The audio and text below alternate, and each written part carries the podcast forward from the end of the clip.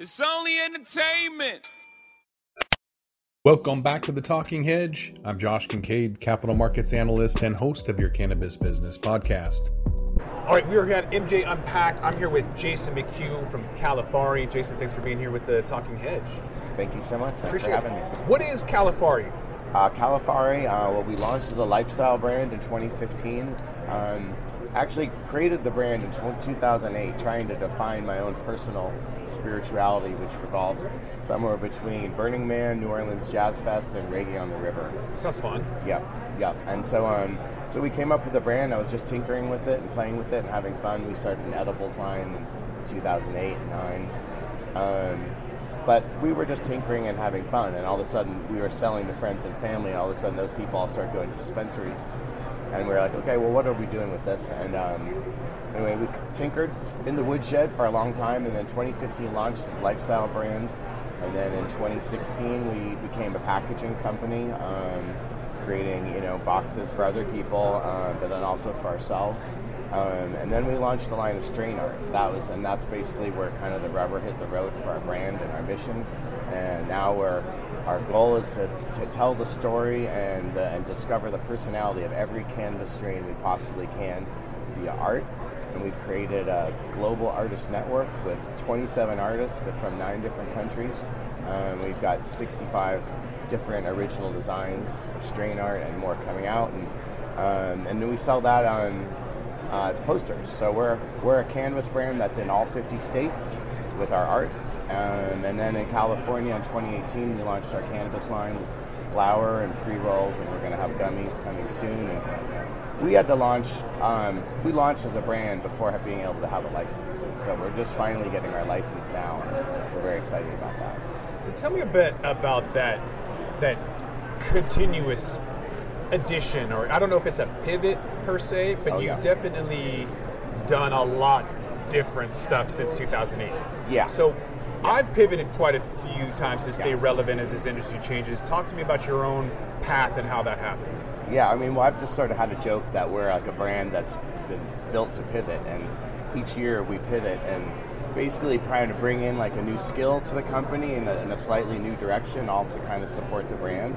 But yeah, we've just we've just been constantly pivoting. We're small and you know small team, and so um, we're agile like that. And I think to stay alive in this business, you have to just be constantly pivoting. So it's just a transition after transition, and we're experiencing that right now. And sometimes it's hard, sometimes it's really exciting. You know, um, all the things.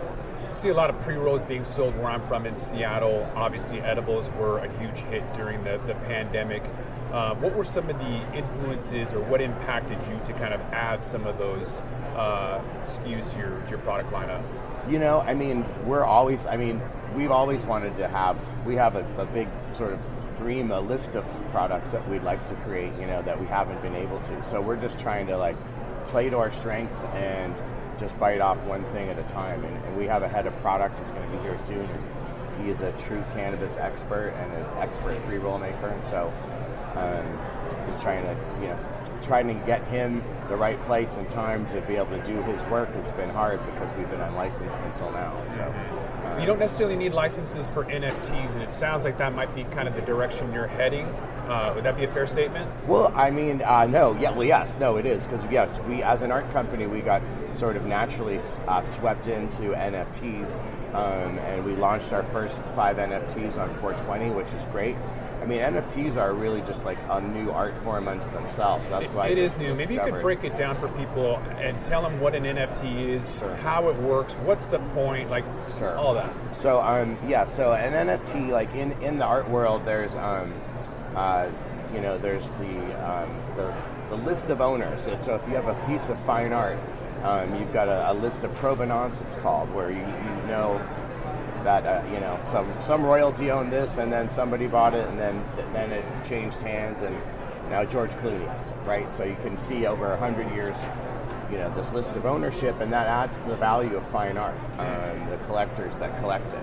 Uh, so essentially, that's what NFTs are digitally. It's a it's a it's a ledger that basically lets you know who's owned what piece, and you can see art and digital art in this case um, actually capture value like it never has before. And that's one of the things that's hard for people to get their head around because a lot of these NFTs, they're just an MP4 file or a GIF file or a JPEG. So why is that more valuable? Well, it's because of the the list of ownership and, and the value that's perceived in the community. So, um, so it's wild. I mean, it's because it's you can liken the art world to stocks and bonds, you know, and so um, that's what's sort of happening. It really has put a lot of gas on fire of the art world, and it's really been a great opportunity for a lot of artists. The NFTs, a lot of the artists that we worked with, um, you know, much to my chagrin, their prices are going up because they're selling so much art. They want they want to do less licensed work, you know. Um, but I'm so excited for those artists. So, um, and you know, and for us, we're trying to blend the art world and the cannabis world together, and there is a natural kind of crossover there. Um, but a lot of cannabis people aren't necessarily in crypto or don't have a wallet, and um, and we want to try to pull those people in and, and build community with them. The other thing we love about crypto is it's decentralized, you know, and um, you know, as a cannabis company, you always have so much trouble with social media. You know, our, I just found out our hashtag got buried, buried, right? We're shadow banned on Instagram. We're not even sure why, but you know, because cannabis is not federally legal. That's every social media's excuse um, to not allow it.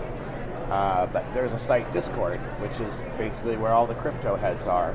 And if you have an NFT community, that's where you send people. So we want to build an NFT cannabis community on Discord and basically, you know, open up social media into new ways. And okay. that's kind of a, a general general vision there. So what is your vision for MJ Unpacked and Cannabis Week? There's a MJ BizCon, a lot of activities. Uh, what was your vision for this week? What do you? Why are you here? And what are you uh, wanting to get out of it? Well, yeah, this is my. I've been to MJ BizCon. This is probably my fourth time attending. I've never thought about exhibiting really until now. You know, it was like CPG show. That's us. You know, so I was like, okay, we want to be here because um, we've established, you know, in California, but we also we sell our posters nationally. So we're interested in taking our brand onto the national level. And we already know where we're popular across the country just via our sales. And so we're interested in taking our cannabis products there when we can. And so, uh, yeah, we really want to just break out across the country. And this is an ideal platform to do it and meet people, um, whether they're cultivators or investors or other brands. You know, we love to collaborate with everybody where are you seeing the most demand right now, or, or where is the, the biggest opportunity for you?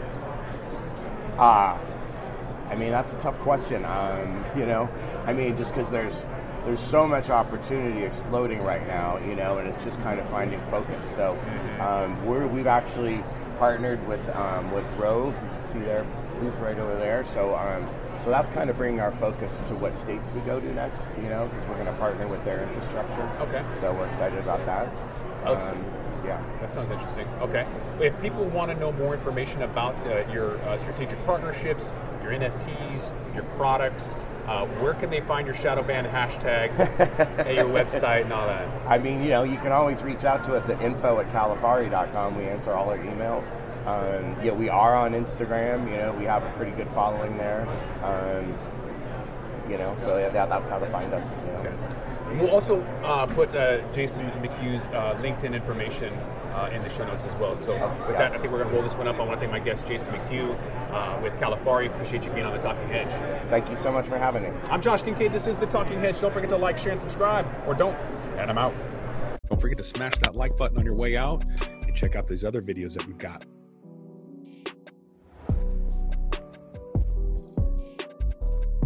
Thanks for listening to today's show. To check out more great cannabis podcasts, go to podconnects.com. Here's a preview of one of our other shows. How do cannabis CEOs balance growth and optimization strategies? What is THCO, Delta 10, and CBNA, and why should you care about these minor cannabinoids? And why isn't the endocannabinoid system covered in medical school? Most people think they're up to date in trends in the cannabis industry, but they're about six weeks behind. Learn about what is truly next in the cannabis space by joining myself, Brian Fields, and Kellen Finney every week on the Dime Podcast and, of course, on PodConnects.